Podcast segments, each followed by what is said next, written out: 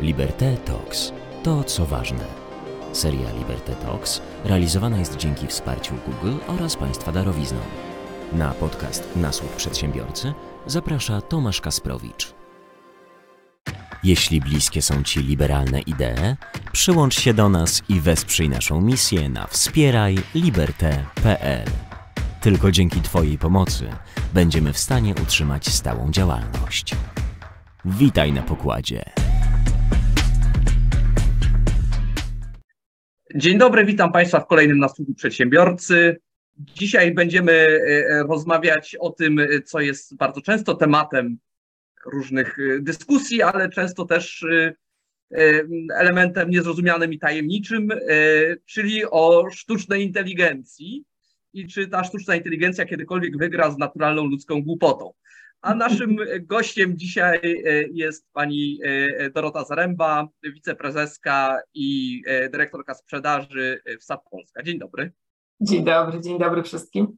To więc zacznę od takiego pytania najbardziej ogólnego, czyli właściwie co to jest ta sztuczna inteligencja, bo tutaj zakres tego, co ludzie rozumieją przez sztuczną inteligencję jest bardzo szeroki. Od, począwszy od czegoś na wzór Skynetu, który będzie ujarzmiał ludzkość i i przeskaczał nas intelektualnie, skończywszy na czymś, co jest w stanie rozpoznać kota od psa.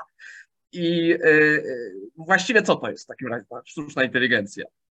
Sztuczna inteligencja to nic innego niż algorytmy i metody matematyczne, które pozwalają nam analizować duże zbiory danych i na, na ich podstawie podejmować decyzje. Jest to żadna magia, po prostu matematyka, po prostu informatyka i po prostu algorytmy. Natomiast rzeczywiście e, z jednej strony same algorytmy są coraz bardziej wyrafinowane i coraz więcej potrafią zrobić, a z drugiej strony e, zakres danych, który, którym możemy taką inteligencję nakarmić, żeby ona najpierw się nauczyła podejmowania tej właściwej decyzji, i moce e, obliczeniowe komputerów, które, na, na, których ta sztuczna inteligencja sobie żyje, e, pozwoliły na gwałtowny jej rozwój.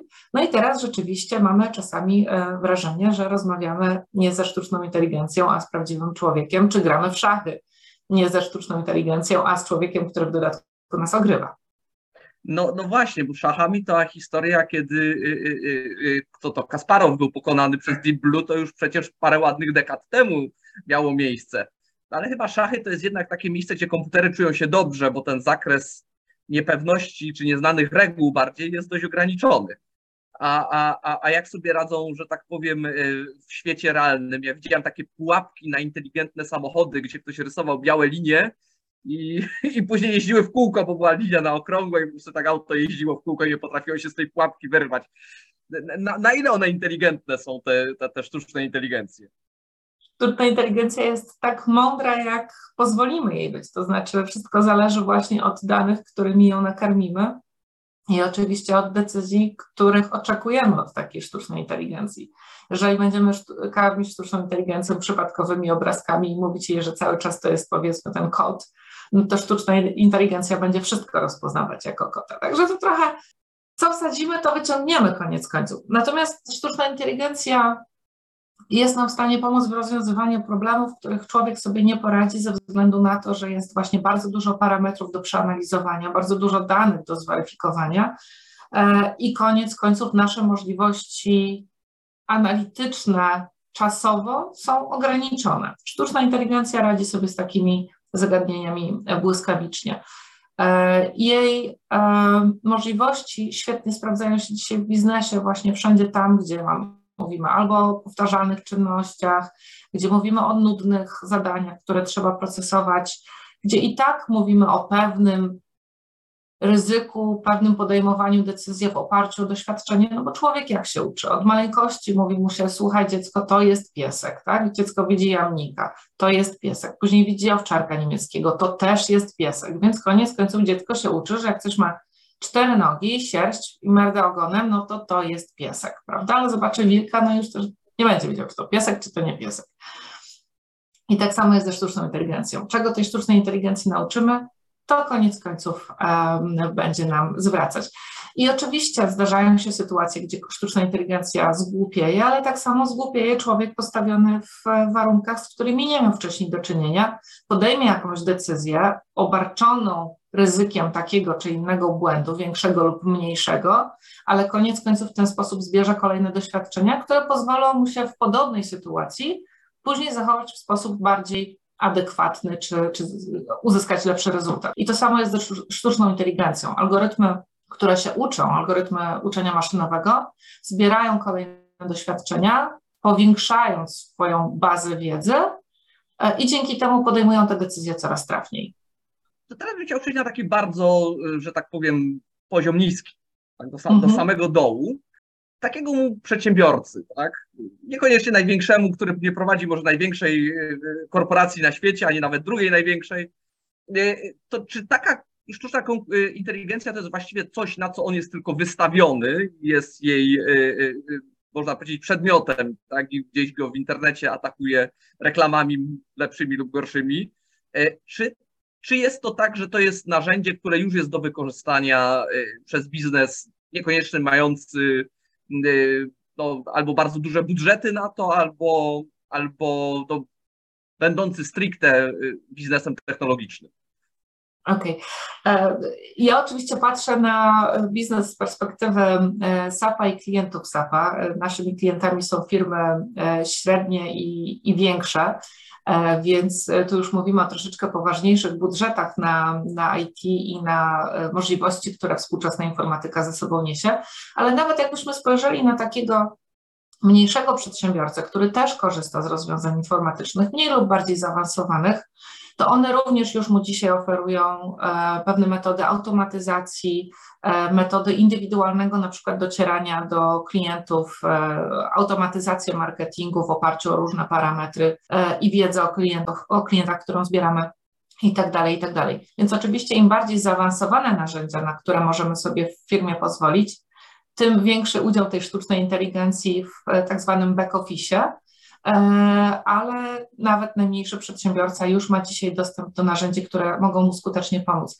Zresztą nawet wyobraźmy sobie e, sytuację biura, w którym ktoś przecież musi odbierać telefony i e, odpowiadać klientom, którzy dzwonią powiedzmy z zgłoszeniami serwisowymi, czy z po prostu zwykłymi pytaniami takimi dotyczącymi produktów czy, czy usługi, którą świadczymy. Jeżeli jestem małym przedsiębiorcą, muszę posadzić kogoś przy tym telefonie. Czasami to jest dodatkowy etat, który muszę opłacić. Natomiast już na przykład programy e, umożliwiające tworzenie nam botów czy chatbotów są na tyle rozwinięte, że dużo mniejszym kosztem może okazać się stworzenie własnego programu komputerowego, tak naprawdę, wykorzystującego algorytm sztucznej inteligencji, który będzie rozmawiał z naszymi klientami i tylko w niestandardowych przypadkach przekierowywał rozmowę do któregoś z żywych pracowników. Więc mówimy tutaj już o skali działalności e, nie e, tysięcy pracowników, ale kilku czy kilkunastu, kiedy zastosowania sztucznej inteligencji już zaczynają mieć sens i mogą okazywać się dużo bardziej efektywne kosztowo niż zlecanie tej pracy ludziom. No dobrze, no to, to takie boty to jest jedna rzecz, to jest, to jest taka trochę bardziej rozwinięte, jeżeli coś tam to naciśnij jeden, a jeżeli coś tam naciśnij pięć, to to on sobie tutaj To mówimy o zwykłych algorytmach takich statycznych, tak, o, o drzewkach decyzyjnych. Natomiast mówiąc o botach, e, mamy na myśli chatboty i voiceboty, które rozpoznawają, e, e, rozpoznają naszą mowę i reagują adekwatnie do tego, co powiemy. Także tutaj nie mówimy tylko o wybieraniu, głos, wybieraniu na, na klawiaturze odpowiednich numerków, które nas przekierują do wyspecjalizowanego konsultanta, ale o rzeczywistej rozmowie. Ja byłam pod wielkim wrażeniem konferencji Google, na którym był prezentowany asystent, to już było parę ładnych lat temu, gdzie rozmowa z właśnie wirtualnym pracownikiem e, była na tyle żywa, że człowiek nie był w stanie się zorientować, że rozmawia z komputerem, a nie z prawdziwą osobą po drugiej stronie telefonu. Mówimy o rozumieniu kontekstu całej rozmowy, czyli o tym, co powiedziałam wcześniej, w poprzednich zdaniach, w poprzednich swoich wypowiedziach, rozmawiając z takim wirtualnym asystentem i do, do której to wypowiedzi teraz nawiązuję, więc nie tylko o pojedynczych zdaniach i, i pojedynczych komendach. W języku polskim troszeczkę może ta zmiana nie jest e, e, zauważalna, nie jest tak dynamiczna, ponieważ nasz język jest dużo trudniejszy, ale jeżeli byśmy spojrzeli na e, zastosowanie właśnie voicebotów w krajach anglojęzycznych, to, to tam to przyspieszenie jest ogromne, więc tylko czekać, aż do nas przyjdzie. Zresztą chyba pandemia była też takim gwałtownym przyspieszaczem, katalizatorem właśnie wykorzystania tego rodzaju rozwiązań, bo na przykład przychodnie, mówię to bardziej o prywatnych, które mają trochę większą swobodę podejmowania decyzji, mm, zaczęły angażować tą sztuczną inteligencję coraz mocniej, chociażby dlatego, że no, nawał E, pacjentów e, już e, nie był obsługiwany, nie był w stanie być obsłużony przez pracowników na, na recepcjach. Pani, że test Turinga mamy już zaliczony właściwie.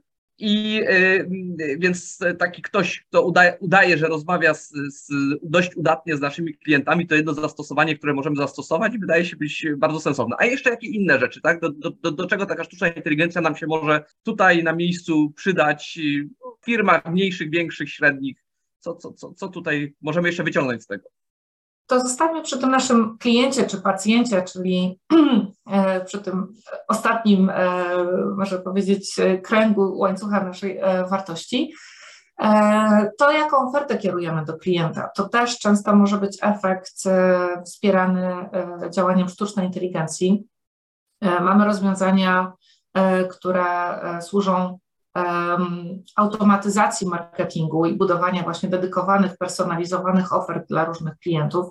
One działają w oparciu również o e, algorytmy sztucznej inteligencji, wykorzystują klastrowanie klientów, wykorzystują e, algorytmy rekomendacji, które podpowiadają ze względu na różnego rodzaju cechy klienta i na jego wcześniejsze zachowania, e, niekoniecznie zakupy, ale też zachowania na przykład na naszej stronie internetowej co takiemu klientowi powinniśmy e, polecić, co powinniśmy mu zareklamować. Więc to jest drugi obszar e, bardzo dynamicznego wykorzystania sztucznej inteligencji. E, natomiast cała masa zastosowań dotyczy. Ja tutaj zadam pytanie jedno. Mhm. Tutaj Panie, pytanie dodatkowe, bo zastanawiam się właśnie pod tym kątem, też patrząc, to jest dość mocno łączone z reklamą internetową w dużej mierze, prawda? I e, kiedy ostatnio przeglądałem badania na ten temat, wychodziło, że właściwie nie ma dowodów, że to działa lepiej niż cokolwiek innego. Właściwie główny argument jest, że musi działać, bo ludzie to kupują, w sensie kupują te reklamy, więc musi to działać, bo jakby nie działało, to by nie kupowali reklam. Ale to taki argument trochę, bym powiedział, słaby. Czy są jakieś, nie wiem, dane mówiące o tym, że rzeczywiście taka sztuczna inteligencja pozwoli nam wykreować ofertę, która jest lepsza niż to, co robiliśmy do tej pory. Bo na przykład znowu biorąc moje osobiste doświadczenie z wieloma stronami, które próbują mi oferować różne rzeczy, tak, no to jest wiem, że jak sobie kupię na przykład parasol, to przez najbliższy tydzień będę dostawał oferty parasoli, których już nie potrzebuję, bo już kupiłem parasol, prawda? Więc ta sztuczna inteligencja to mi się wydaje yy, yy, mieć jeszcze co do nadrobienia. To wszystko zależy od jakości algorytmu i od e, parametryzacji tego algorytmu. Bo oczywiście mamy sytuację, gdzie jeżeli klient zaczyna kupować od nas jakiś produkt, niech to będą na przykład jakieś śrubki konkretne, bo jestem producentem mebli i potrzebuję konkretnych śrubek, żeby te meble skręcać. Więc jeżeli jestem producentem śrubek i e, producentem mebli i kupuję śrubki, to prawdopodobnie jak już zaczęłam te śrubki kupować, to będę je kupować dalej ale jeżeli mówimy o na przykład sprzedaży produktów dla dziecka, no to jeżeli ja już kupiłam, nie wiem, łóżeczko, no to raczej drugiego łóżeczka już nie będę chciała kupić, ale za to pieluchy, smoczki i tak dalej, i tak dalej. Więc dobre rozumienie swojej oferty produktowej, dobre rozumienie tego, jakie produkty moi klienci będą potrzebowali w przyszłości i nałożenie tego albo właśnie wyciągnięcie tego ze sztucznej inteligencji, odpowiednie tego później ułożenie w e, rekomendacje, no to jest praca, która jest po stronie jeszcze analityków w firmie, no bo oczywiście sztuczna inteligencja da nam to, czego oczekujemy. Jeżeli my zrobimy prosty algorytm pod tytułem, co klienci kupowali wcześniej, zaproponuj im to jeszcze raz, no to będziemy mieli takie efekty, o jakich Pan mówi. Natomiast jeżeli, jeżeli wykorzystamy sztuczną inteligencję, żeby ona przeanalizowała zachowania innych podobnych klientów. To znaczy, jeżeli klient kupił łóżeczko, to później kupił z prawdopodobieństwem takim i takim właśnie pieluchy, smoczki, butelki i tak dalej, i tak dalej. Więc teraz, jeżeli ja kupuję łóżeczko, to w następnym kroku proponuje mi algorytm smoczki, butelki i tak dalej, i tak dalej, to to jest właśnie to dobre wykorzystanie sztucznej inteligencji. Ale jest jeszcze jeszcze jeden ciekawy e, aspekt to tak e, e, wykorzystanie właśnie reguł asocjacji do tego, żeby przygotować ofertę dla klienta. Kiedyś odbyło się, to były bodajże lata jeszcze 80. czy 90. w Stanach Zjednoczonych dla amerykańskiej sieci supermarketów Target. gdzie przeanalizowano, co kupują kobiety w ciąży. No i okazało się, że kobiety w ciąży kupują konkretne typy witamin, do tego jeszcze jakieś produkty higieniczne i jeżeli kobieta ma takie produkty w koszyku, no to z prawdopodobieństwem 90, tam powiedzmy parę procent jest w którymś tam miesiącu ciąży. I na tej podstawie e, Target zaczął personalizować swoją e, ofertę i wysyłać e, gazetki pod tytułem Wkrótce będziesz mamą, tak? I tutaj jest cała oferta dla Ciebie, jak już jesteśmy przy tych łóżeczkach. I co się stało? Okazuje się, że ludzie zaczęli bardzo źle reagować na tego typu oferty, bo czuli się śledzeni. Więc też algorytmy rekomendacji z jednej strony fajnie, że nam podpowiadają rzeczy, które będziemy chcieli kupić, ale z drugiej strony E, gdy firma posiada ogromną wiedzę o kliencie, to też z tą wiedzą musi się umiejętnie e, obchodzić tak, żeby klient nie poczuł się, że jest śledzony na każdym kroku e, i że firma go w cudzysłowie podsłuchuje. Tak? Czasami się spotykamy z takimi komentarzami, że ktoś mówi, chyba ten Facebook mnie podsłuchuje albo telefon mnie podsłuchuje, bo mówiłem tam kiedyś o tym, że pojechałbym na kajak, a dzisiaj widzę reklamę kajaków w, internecie. Więc z, z tym też trzeba uważać. Chyba pokrewnym problemem jest, y, z tego co pamiętam, to się nazywa Dolina Podobieństwa, czy coś, coś podobnego. Znaczy, że ludzie czują się niekomfortowo w sytuacji, kiedy e, e, e, spotykają się z czymś, co bardzo przypomina człowieka, ale człowiekiem nie jest. Tak? I ten chatbot, na przykład, o którym mówiliśmy, który będzie bardzo udawał i bardzo będzie bliski temu, co daje nam rozmowa z człowiekiem, a jednak czujemy, że to nie jest człowiek, może nam dać właśnie taki efekt, że ja nie będę chciał chyba do końca z tym chatbotem rozmawiać. Już bym wolał ten automat 135, bo wiem, z czym mam do czynienia. Prawda? Dlatego e, coraz więcej się mówi o konieczności oznaczania e, wykorzystania algorytmów sztucznej inteligencji, po to właśnie, żeby człowiek wiedział, czy rozmawia e, z maszyną, czy rozmawia z drugim żywym człowiekiem.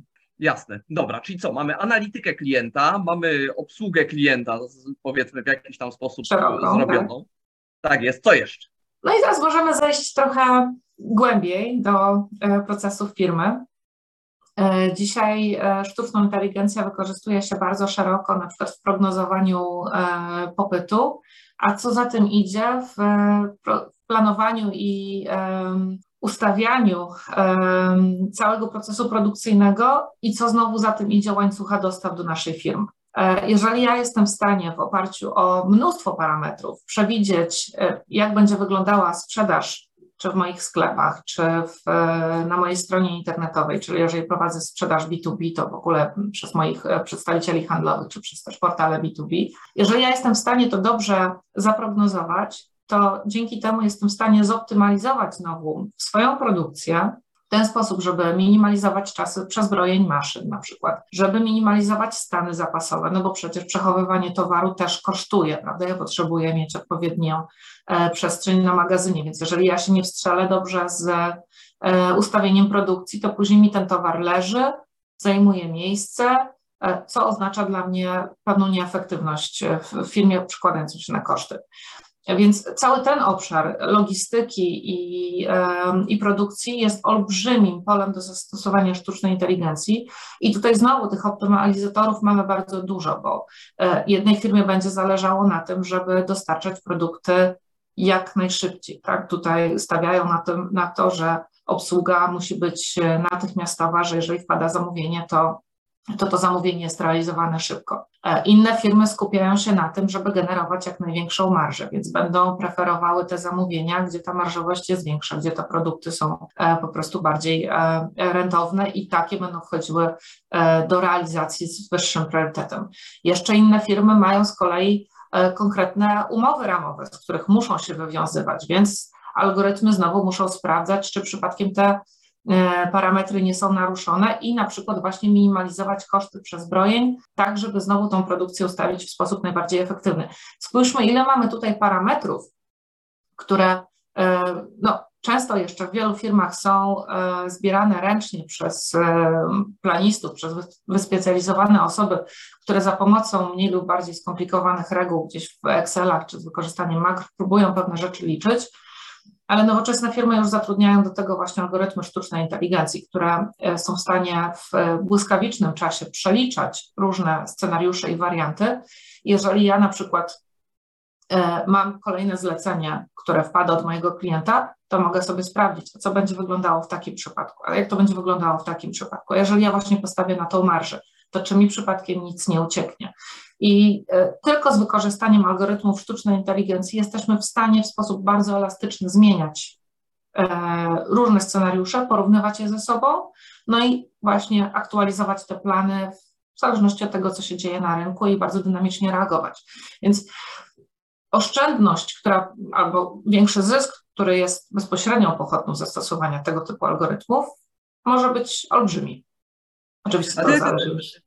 Znowu zadam pytanie, że tak powiem, pomocnicze, bo ja się czymś takim y, jak prognozowanie za pomocą sztucznej inteligencji zajmowałem 20 lat temu mniej więcej. Mhm.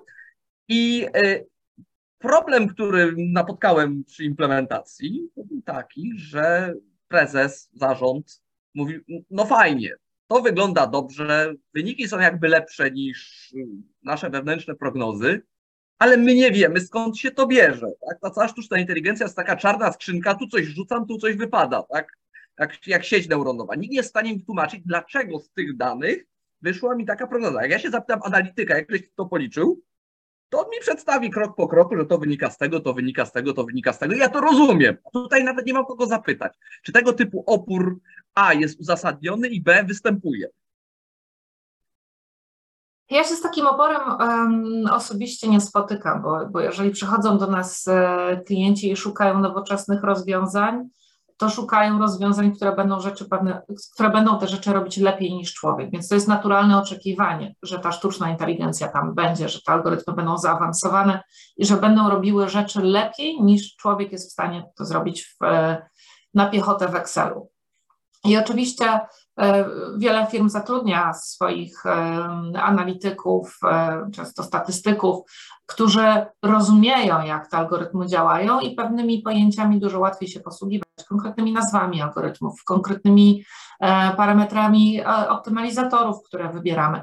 Więc to już nie jest do końca taka czarna skrzynka dla tych osób. One wiedzą mniej więcej, jak to działa. Tak samo jak no, my wiemy, jak działa silnik w samochodzie, może nie ze szczegółowością do każdego, e, do każdego elementu, no ale wiemy, że tu wchodzi tak benzyna, tu wchodzi e, powietrze, tu następuje proces spalania, tu następuje generowanie energii. I na tym poziomie ogólności często jest to wystarczające, ale z drugiej strony e, bardzo łatwo jest przekonać klienta, robiąc po prostu proof of concept na ich danych, porównując działania algorytmu z wynikami E, z jednej strony zespołu planistów, a z drugiej strony z e, danymi historycznymi, później realnymi z e, wykonania, tak? No bo robimy najpierw analizę na jakiejś tam próbce historycznej, a później porównujemy, porównujemy z inną próbką z późniejszego okresu, żeby sprawdzić, jaka jest jakość takiego algorytmu. Także spotykam się bardziej z oczekiwaniem, że takie zastosowanie tej sztucznej inteligencji będzie, że ten system już będzie inteligentny, niż z oporem że tam się w środku coś dzieje, e, na co, e, no, czego do końca nie rozumiemy. Jasne. Dobrze, czyli y, tutaj rozmawiamy o prognozowaniu. Kolejne ciekawe, ciekawe zastosowanie. Coś jeszcze wartego wspomnienia? Wszelkie rodzaje e, optymalizatorów, optymalizatory transportu, właśnie optymalizatory produkcji. To jest potężny obszar, który bardzo fajnie przekłada się od razu na, na widoczne rezultaty finansowe w firmie. E, ale ciekawym zastosowaniem e, sztucznej inteligencji jest też e, na przykład kontrola jakości produkcji. Tutaj już na przykład analiza obrazu jest bardzo przydatna po to, żeby właśnie analiza obrazu, analiza nie wiem, odchyleń wagowych jest bardzo przydatna i pozwala ten proces produkcji znacząco przyspieszyć, no bo znowu nie potrzebujemy tego człowieka, który, któremu jednak więcej czasu zajmuje obejrzenie pewnego produktów taki, i wynalezieniem potencjalnych e, e, niedoskonałości. E, więc to jeżeli mówimy o takim procesie produkcyjnym. Ale jeżeli przejdziemy do zupełnie innego obszaru działania firmy, na przykład do obszaru HR-ów, no to znowu mamy proces rekrutacji. No i proces rekrutacji w dużych firmach wygląda tak, że wystawiamy ogłoszenie, na to ogłoszenie odpowiada nam x kandydatów. I teraz przeanalizowanie e, aplikacji tych kandydatów dla człowieka, który pracuje w dziale rekrutującym, jest bardzo czasochłonną pracą. I tutaj znowu wykorzystujemy sztuczną inteligencję po to, żeby ona jak najlepiej dopasowała profile osób, które e, składają daną aplikację do konkretnego stanowiska i do wymagań, które są na tym stanowisku. Ja e, sama korzystam z tego typu rozwiązań, jak e, rekrutuję ludzi do swojego zespołu i o tyle jest to fajnie zautomatyzowany proces, że nawet sztuczna inteligencja proponuje mi godzinę spotkań z danym kandydatem, dostosowując się do mojego kalendarza, tak uwzględniając jego zajętość.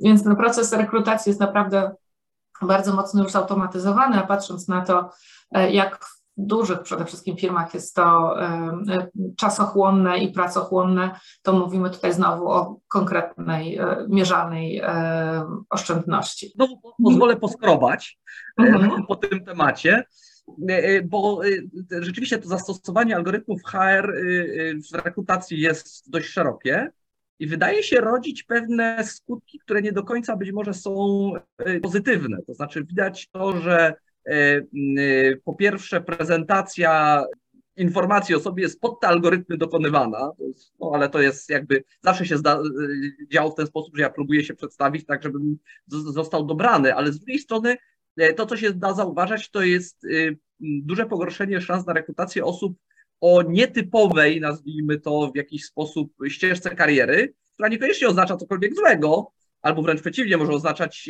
y, perspektywy, doświadczenia i, i tak dalej, które by dużo wniosły, ale one oczywiście algorytm nie odcina, bo one nie pasują do tego wyciętego jakby y, y, sylwetki z kartonu, do której każdego teraz przedstawiamy i patrzymy, czy pasuje, czy nie pasuje, czy to nie jest czy to nie jest kierunek, gdzie właśnie tych pracowników się będzie jak na tych taśmociągach prowadziło i tak, że tak powiem, z tego samego szymla wszyscy, żeby pasować do algorytmu, się będą wpasowywać i ani kroku w lewo, ani w prawo, trochę jak w Japonii. E, rozumiem dokładnie, o czym mowa. Ale z drugiej strony zobaczmy na taką e, korporację, która powiedzmy rekrutuje e, pracowników do działu IT. Jeżeli weźmiemy rekrutera z takiej korporacji, jakie on ma możliwości ocenienia, czy dany kandydat nadaje się do działu IT. On dostaje z działu IT konkretne wytyczne. Ma mieć wpisane, że umie programować, nie wiem, w Javie, e, ma mieć skończone studia wyższe na kierunku informatycznym i znać język angielski w stopniu przynajmniej komunikatywnym, tak? E, więc taki pracownik e, działu HR, on również będzie działać według konkretnego schematu i nie będzie w stanie wychwycić pracownika, który jest, kandydata, który jest ciekawy, nie miał wcześniej do czynienia z programowaniem, ale na przykład jest statystykiem i ma y, świetne podstawy matematyczne do tego, żeby opanować algorytmikę i, i szybko rzeczywiście ten język programowania przyswoić.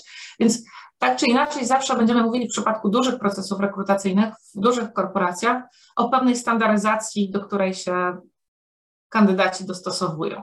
Natomiast zgodzę się z tym, że pewna część ciekawych kandydatów może zostać odcięta, i sama jestem ciekawa, w jaki sposób będziemy mogli sobie z tym poradzić. No bo znowu, sztuczna inteligencja będzie działała tak, jak i tego nauczymy. Więc jeżeli nauczymy sztuczną inteligencję, że kandydat, który jest nietypowy, też został zrekrutowany i fajnie się sprawdził, mamy tą ocenę po czasie, to następnym razem, gdy taki nietypowy kandydat się pojawi, sztuczna inteligencja być może go nie odrzuci, albo wręcz nawet dodatkowo go e, spremiuje, tak?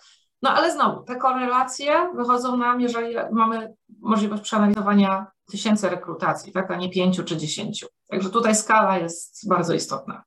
No tak, niestety te algorytmy odcinają te ogony, nawet jak się trafi jeden czy drugi, to, to, to, to się nie nauczy, no bo to nie zadziała w ten sposób. Czyli generalnie sztuczna inteligencja pozwala nam y, zaoszczędzić y, czasu y, analityka tak, i przeanalizować te dane w, w różnych miejscach. Teraz zastanawiam się właśnie, kiedy rozmawiamy o tych danych i ich analizie, e, jakie tu są niebezpieczeństwa. No jedna rzecz, która mi przychodzi do głowy, która się pojawia co chwilę w dyskusjach nad sztuczną inteligencją, to jest właśnie jakość danych.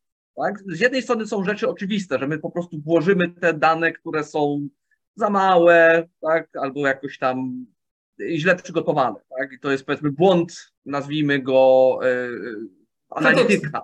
No, to, że krytyczny to inna rzecz, ale, ale błąd analityka, tak, że źle przygotował dane, na których się uczymy. Ale to też jest błąd czasem y, nie do uniknięcia, tak? No bo jeśli my to robimy w firmie, no to my będziemy tego uczyć na danych z firmy, co siłą rzeczy nauczy tę sztuczną inteligencję wszystkich dotychczasowych obciążeń, które ta firma ma i będzie je uważać jako poprawne. Tak?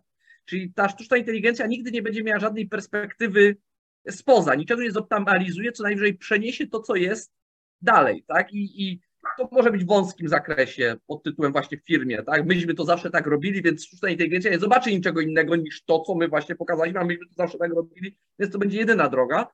Ale też w szerszym zakresie, mm, tak jak pamiętam, próby wytrenowania sztucznej inteligencji w wymiarze sprawiedliwości do wydawania mhm. wyroków, do wydawania wyroków, gdzie ta sztuczna inteligencja natychmiast zrobiła się strasznie rasistowska no bo dane, które dostawała, tak, historyczne, obciążenia rasowe miały tam mocno zaszyte. Jak się można próbować ochronić przed takim złym nauczeniem sztucznej inteligencji albo zbyt wąskim nauczeniem sztucznej inteligencji? No, przede wszystkim warto, e, ta jakość danych jest kluczowa, tak? I, i, i to, czym tą sztuczną inteligencję chcemy karmić. Ważne jest też ciągłe jej uczenie, czyli po, poszerzanie jej E, doświadczeń i ciągłe trenowanie tych algorytmów. Zawsze jednak e, na początku, może gdzieś na końcu tej drogi, przynajmniej w początkowej fazie wdrożenia jest człowiek. Czyli jeżeli mówimy o pewnych e, algorytmach decyzyjnych, które koniec końców kończą się jakimś, czy to wyrokiem, czy jakąś decyzją, czy jakąś rekomendacją decyzji, to fajnie jest, jeżeli człowiek te wyjątki, które są nietypowe, sprawdza a później je weryfikuje i w ten sposób jest informacja zwrotna dla sztucznej inteligencji, że jednak nie, jednak w tych przypadkach powinna zachowywać się i reagować inaczej. E, I w ten sposób tą trafność decyzji i tą e, pulę, można powiedzieć, e, przypadków, kiedy jednak ingerencja ludzka jest potrzebna i ta ostateczna ludzka decyzja jest potrzebna, będziemy stopniowo zmniejszać. Także ja jestem absolutnie zdania takiego, że sztuczną inteligencję, jeżeli mówimy o nowych algorytmach, które jeszcze nie zostały przetestowane u nas w firmie,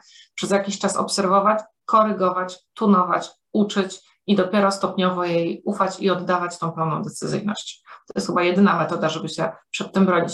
No z drugiej strony oczywiście e, możemy się zastanawiać, tak, w jaki sposób ją jeszcze e, otwierać na w cudzysłowie nowe doświadczenia, ale tutaj chyba nie ma innej metody niż właśnie poszerzać tą próbkę danych poza, po, poprzez dostarczanie nowych sytuacji, które się wcześniej nie wydarzały, albo e, zmienianie decyzji, którą, którą sztuczna inteligencja z siebie e, wypluła, nazwijmy to.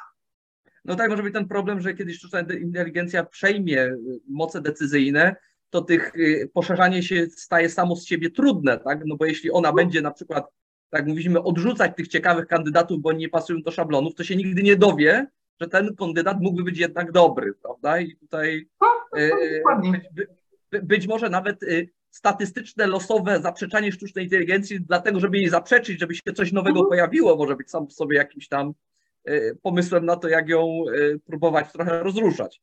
No, jak w algorytmach genetycznych, mutacja jest nieodłącznym e, elementem takiego algorytmu, prawda? Żebyśmy właśnie wprowadzili ten element świeżości i nowości. Tak jest. E, drugi element, który wydaje mi się tutaj być istotny, to jest kwestia reagowania na nowe sytuacje. Tak? No bo nowa sytuacja to jest sytuacja, w której nie widział taki algorytm siłą rzeczy. I chyba póki co wydaje mi się, i proszę potwierdzić lub zaprzeczyć, że człowiek w takich zupełnie nowych sytuacjach radzi sobie chyba trochę lepiej niż sztuczna inteligencja, e, próbując improwizować, czego, czego sztuczna inteligencja raczej nie potrafi jeszcze. Dobrze mówię? Nie mam e, wiedzy na ten temat, żeby móc e, zaprzeczyć albo skorygować. Mogę się podzielić jedynie swoimi, e, swoimi przemyśleniami w tym zakresie. To pewnie jest też związane z dojrzałością algorytmów sztucznej inteligencji, tak? no bo one cały czas się rozwijają. Jeżeli mówiliśmy właśnie chociażby o tych chatbotach z początku, które, na, które były wcześniej bardzo toporne, dzisiaj są coraz bardziej zaawansowane, to podejrzewam, że wkrótce ta reakcja na nietypowe zdarzenia no może akurat nie w przypadku chatbotów, bo to jeszcze długa droga przed nami, zanim, zanim one będą w stanie rozumieć tę mowę lepiej niż człowiek. E, ale jeżeli widzimy rozwój e, algorytmów sztucznej inteligencji, to podejrzewam, że wkrótce pojawią się obszary, gdzie rzeczywiście ta e, reakcja na nietypowe sytuacje będzie lepsza niż w przypadku człowieka. Ale to jest kwestia właśnie dojrzałości, karmienia danymi, parametryzacji tych algorytmów i coraz większego, większego ich zaawansowania. Natomiast absolutnie jestem, jestem otwarta na to, że sztuczna inteligencja będzie analizowała niektóre przypadki dużo skuteczniej niż, niż człowiek. Zresztą były nawet takie śmieszne zdjęcia piesków i, i mafinków chyba z jagodami, prawda? No to, Tak. to już był przykład na to, że w przypadku rozpoznawania obrazów E, jak pojawiał się nowy obraz, nietypowy, tak, inny niż poprzednie, to sztuczna inteligencja z większą trafnością odpowiadała poprawnie niż, e, niż człowiek. Więc to pokazuje, że gdzieś tam jednak ta granica jest i ona jest do przekroczenia. Natomiast e, kwestia oczywiście ilości parametrów, które, które są na wejściu i czy my te wszystkie parametry już sztucznej inteligencji podaliśmy do tego, żeby ona mogła tę decyzję podjąć nawet w warunkach dużej niepewności w sposób e, jak najlepszy. No to teraz wybiegając trochę w przyszłość i roz, rozwój tych algorytmów, to w takim razie pytanie, które nurtuje y, pewnie nie tylko przedsiębiorców, ale prawie wszystkich innych, to czy i kiedy ewentualnie stanie się tak, że ta sztuczna inteligencja nam właściwie zabierze wszystko, co my możemy teoretycznie zrobić. Pozostanie nam tylko pielęgnowanie naszych ogródków, no bo y, wszystko inne będzie zrobione lepiej przez algorytmy. A to e, nawiążę do e, książki Stephena Hawkinga, e, Krótkie odpowiedzi na wielkie pytania, którą ostatnio miałam okazję czytać ponownie. I, i Hawking porusza jedną bardzo ciekawą kwestię, jak będą wyglądały podróże jeżeli byśmy chcieli odkryć nowe cywilizacje, kiedy taka podróż trwa no jednak dosyć długo, znaczy za długo, jak na możliwości naszego ludzkiego organizmu. I on gdzieś tam wysłał taką teorię, że e, być może te nasze ludzkie ciała za jakiś czas już nie będą wcale nośnikiem naszego e, umysłu, naszego charakteru, e, tylko przejdziemy w formę właśnie cyfrową, więc czy to źle, czy to dobrze, ta fantastyka gdzieś tam, fantastyka, no z drugiej strony Stephen Hawking jest jest e, no, naukowcem e, niezaprzeczalnie, e, może nas prowadzić w różne obszary i, i niekoniecznie to musi być coś negatywnego. No, nasze ludzkie organizmy mają swoje ograniczenia i być może właśnie to będzie jakiś, jakiś kolejna furtka na to, żeby je, żeby je przeskoczyć. Ja uważam, że ze sztuczną inteligencją jest jak z każdym innym narzędziem. Tak? Jest tak samo jak z ogniem, jak z kołem, jak z nożem, jak z prochem. Każde narzędzie możemy wykorzystać w dobrym celu i każdym z każdym narzędziem możemy zrobić złe rzeczy. I to w jaki sposób będziemy je wykorzystywać, oczywiście zależy od nas, naszych regulacji prawnych, które muszą za tym nadążać, e, od pewnej etyki, którą będziemy wykształcać jako społeczeństwo i której będziemy przestrzegać po to, żeby jednak wykorzystanie tych e, narzędzi wprowadziło nas w słusznym kierunku. Ale to no duża praca przed wieloma organizacjami jeszcze. No więc właśnie tutaj to też pytanie, które chciałem zadać, no bo e, działanie sztucznej inteligencji i algorytmów obserwujemy z mieszanką podziwu i przerażenia w kinach, prawda, gdzie, gdzie te systemy właściwie automatycznie nam naliczają jakieś punkty Y, y, y, społeczne, za to, jak się zachowujemy, jak się nie zachowujemy, gdzie jesteśmy, gdzie poszliśmy się, z kim się spotykamy i tak dalej, i tak dalej. E, to podziw, jeśli chodzi o skuteczność, przerażenie, jeśli chodzi o efekty.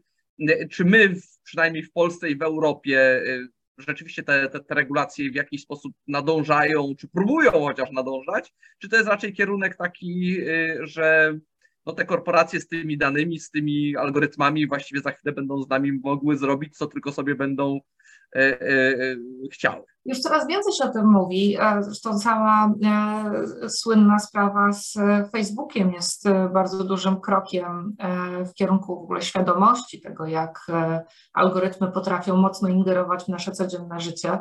E, jakby nie było, e, wykorzystanie algorytmów Facebooka może doprowadzić do takiego czy innego wyniku wyborów, jeżeli wiemy, w jaki sposób e, dotrzeć do poszczególnych wyborców, niezdecydowanych wyborców i, i, i wiedząc od nich wystarczająco dużo, jesteśmy w stanie im podać komunikat, który sprawi, że będą decydować w taki czy inny sposób.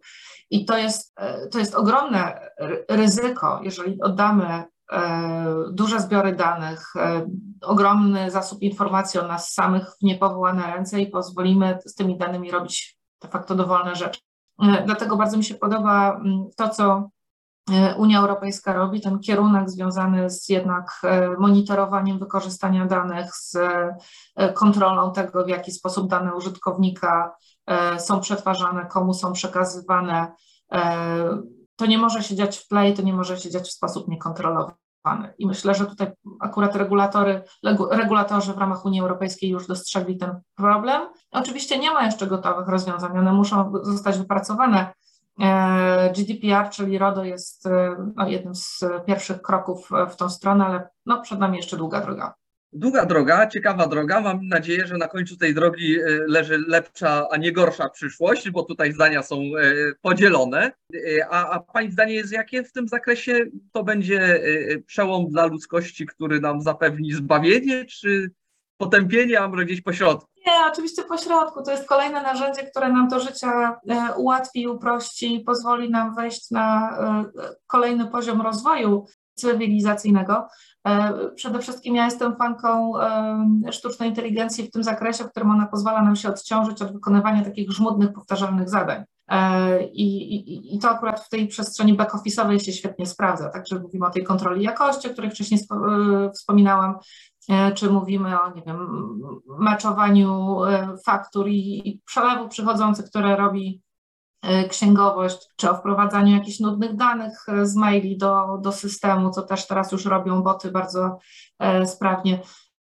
Czyli generalnie eliminowanie takich czynności, które nie przynoszą żadnej wartości dodanej dla naszego rozwoju, są czynnościami w miarę powtarzalnymi, o jakimś tam niewielkim stopniu występowania jakichś sytuacji takich właśnie niestandardowych, odstających.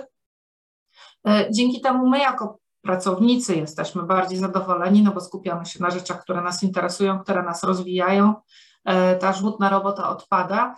E, I wydaje mi się, że dzięki temu będziemy mogli też jako społeczeństwo przechodzić do na przykład czterodniowego tygodnia pracy, no bo część pracy zostanie po prostu wykonana przez roboty, przez boty w tle, mm, a jedynie ta część kreatywna, ta część twórcza, ta, która jednak generuje nową wartość, e, będzie wykonywana przez ludzi. Tak jak rewolucja przemysłowa pozwoliła nam na wprowadzenie później już pełnego weekendu, no dzisiaj sobie nie wyobrażamy e, dnia bez wolnej soboty i niedzieli, gdzie możemy sobie uciec na łono natury, no ale to nie byłoby możliwe, gdyby wcześniej nie wynaleziono E, maszyn, które z kolei te procesy e, produkcyjne e, pozwoliły zautomatyzować dzięki temu no, nasz potencjał ludzki został uwolniony. Także mi się wydaje, że sztuczna inteligencja będzie dla nas ogromnym odciążeniem, ogromnym ułatwieniem, będzie pozwalała nam na znaczący rozwój medycyny, tak, no bo mówimy o coraz lepszej diagnostyce. Sztuczna inteligencja jest tutaj wykorzystywana w ogromnym stopniu. E, I oczywiście cały czas na końcu jest lekarz, który się pod diagnozą podpisuje, czy, e, czy analizuje obraz z USG, czy z jakiegoś innego badania, wynik jakiegoś innego badania, ale koniec końców dzięki sztucznej inteligencji ta decyzja jest naprawdę wsparta już mocną e, analizą wykonywaną w oparciu o setki czy, czy tysiące innych badań. I dzięki temu też trafność diagnozy może być e, lepsza, może być szybsza, więc ta medycyna może być skuteczniejsza, czy modelowanie e, matematyczne wykorzystywane przy, przy tworzeniu nowych leków, tak, czy, czy przy tworzeniu szczepionek. E, my też jako SAP pracowaliśmy przy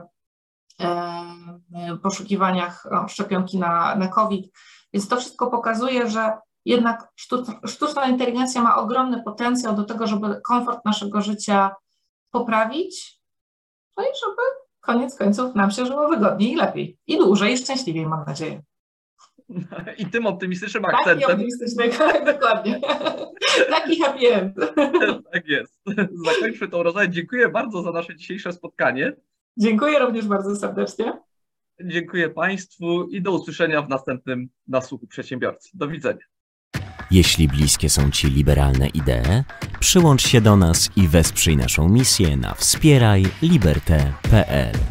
Tylko dzięki Twojej pomocy będziemy w stanie utrzymać stałą działalność. Witaj na pokładzie.